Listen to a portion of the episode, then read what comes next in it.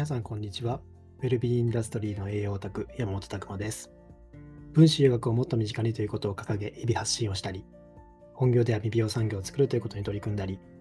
健康と美容を仕事にしていくオンラインサロン、チーム未病ラボの運営をしたりしております。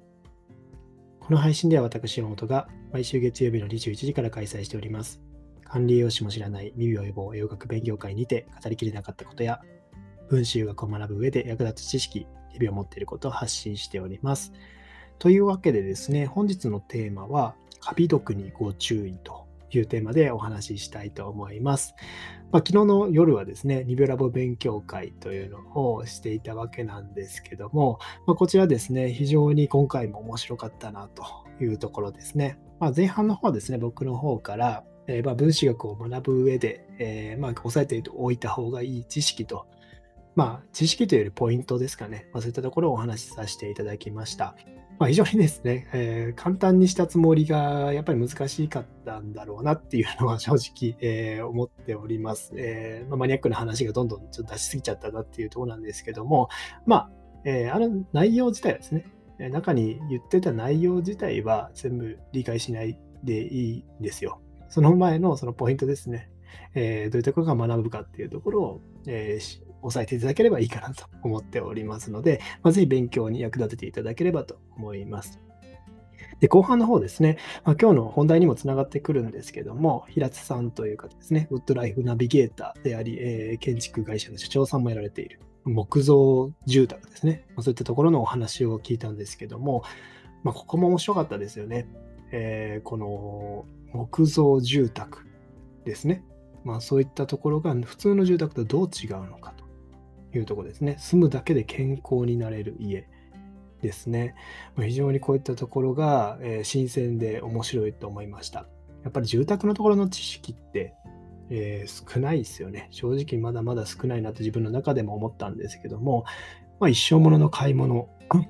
が住宅とかになってくると思うんですけども、まあ、そういったところでですね、じゃあずっと、えー、住んでいくためにはですね、配築費とかまそういったものも考えていくとですね、やっぱり質のいいものにしたりとか、ま、その住んでるだけで健康になれるようなですね、そういった、え環境の方がやっぱりいいわけですよね。まあ、非常に僕自身も勉強になったなと思っております。まあ、ぜひですね、えー、興味ある方は、えー、なごみ建設株式会社という会社で検索していただければ、えー、ホームページ出てくると思いますので、まあ、そういったところでチェックいただければと思います。まあ、僕自身もまあ、ま、前ですね、えー、よくポッドキャストの前のところでお話しさせていただいてるんですけども、まさに、えー、見学ツアー行ったんですよね。その健康住宅の見学見学ツアーみたいなの行った時に、非常にもうこれはいい環境だなというところで、えー、思ったので、まあ、そういったところですね、もう他のエピソードであるので、ぜひ聞いていただければと思います。まあ、その回の話的には、えっ、と、ホルムアルデヒドの話したんですね。壁紙のそういった乗り材として使われているホルムアルデヒド、まあ、新築の匂いとかそういったところですよね。まあ、こういった話もあったんですけども、やっぱりあの匂いで体調を崩す方って多いんですよね。まあ、揮発性の有機剤というか、そういったもので体を吸った時に、えー、食らっちゃう人が多いというところもあります。まそういったものを分解していくには、グルタチオンとかですね、そういった、え解毒するのに重要なものが関わっているので、まあ、グルタチオン、タンパク質とマグネシウムが重要なんですけども、まあ、そういったところもですね、肌の解毒機能がうまくいってるかというところも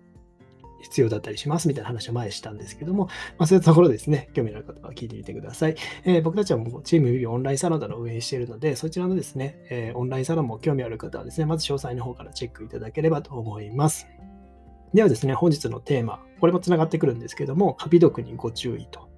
いうテーマでお話ししたいと思います。まあ、昨日のお話の中で、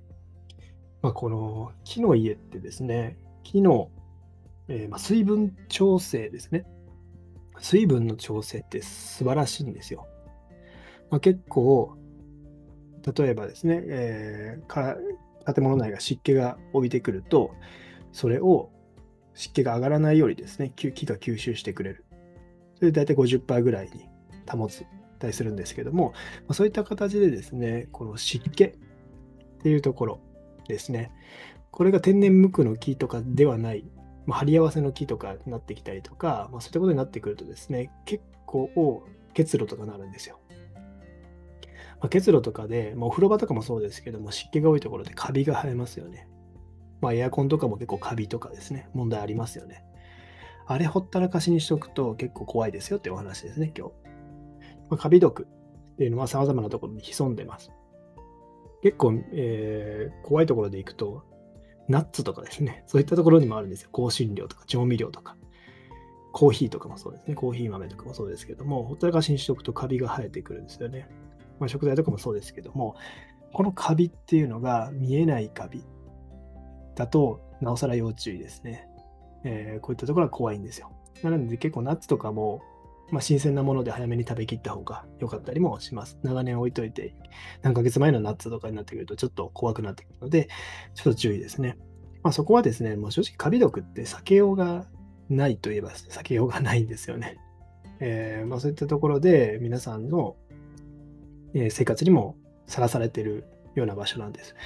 ただまあカビ毒が体に入ってくると何が良くないかっていうとまあそれ当然ですねいろんな不調にもなるっていうのはあるんですけどもミトコンドリアのですねエネルギーの生産機能っていうのを弱めちゃうんですよ。エネルギー不足になっちゃうんですよね。そういう代謝を止めちゃうっていうところ。非常に怖いですね。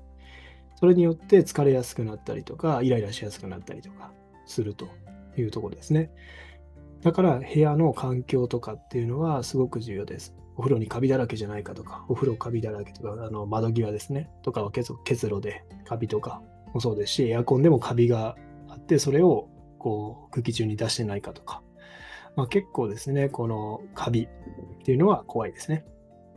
まあ、マイコトキシンとかアフラトキシンとか、まあ、そういったものが言われるわけなんですけども、えー、このカビが、カビが作るですね、カビってまあ菌ですよね。菌が作るマイコトキシンとかアフラトキシンというのはもう非常に注意になってきます。毒性の強いものになってくるので、やっぱり人体にも悪影響を与えてしまうというところですね。やっぱり温度と湿度が高くなる、まあ、そういった状態のところっていうのが、こういう菌が繁殖しやすいっていうところです。まあ、昨日聞いたお話の中で面白かったのは、やっぱり天然無垢の木、木材ですよね。で、なんかある方が1週間ぐらい家を空ける機会があったみたいで、でその間に夏場だったんで湿気とかでですね、家の中がすごいもう、えー、湿度も高い状態になってたんですね。で、1週間後、家に帰ったら、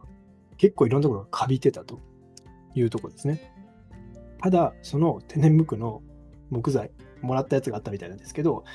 それだけカビてなかったというとこですね。それぐらいやっぱり、えー、カビを生やすっていうのは健康にも直結してくるよというとこですね。なので、やっぱりその観点でも、そういった木造建築、天然無垢の木を使ったですね、家とかに、まあ、住めるのであればですね、こういいですよね。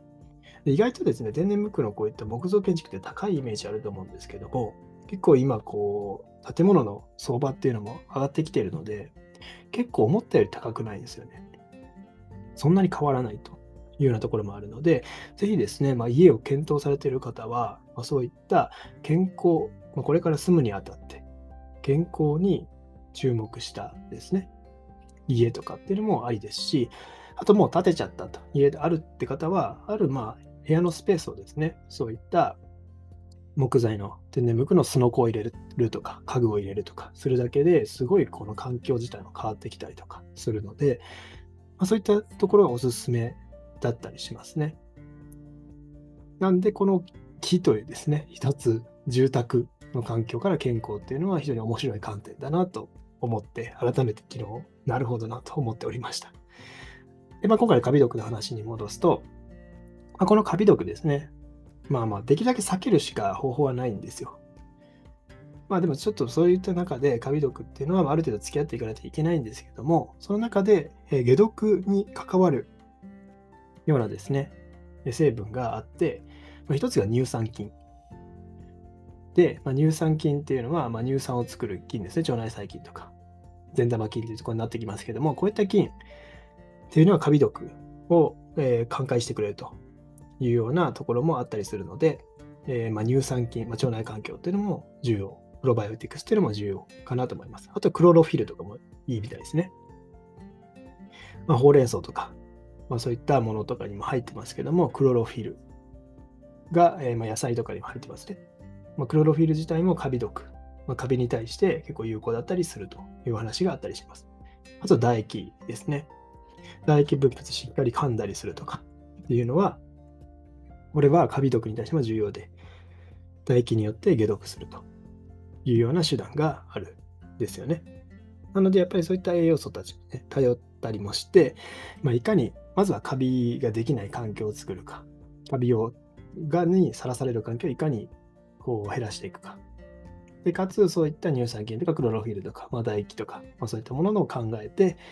えー、よりですね、カビを寄せ付けない体を作っていくというのは重要かなと思います。あとは長い間置いたようなカビが生えてしまったようなものを口にしないとかですね。まあ、湿度と温度できるだけこう快適な環境にするとか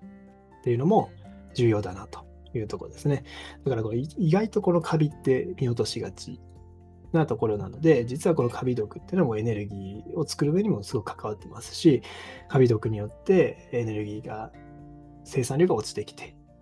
まあ、疲れて、まあ、ATP が少なくなるってことも様々な不調につながってくるっていうところですよね。まあ、そういったところで、えー、カビ毒、まあ、強いては住宅、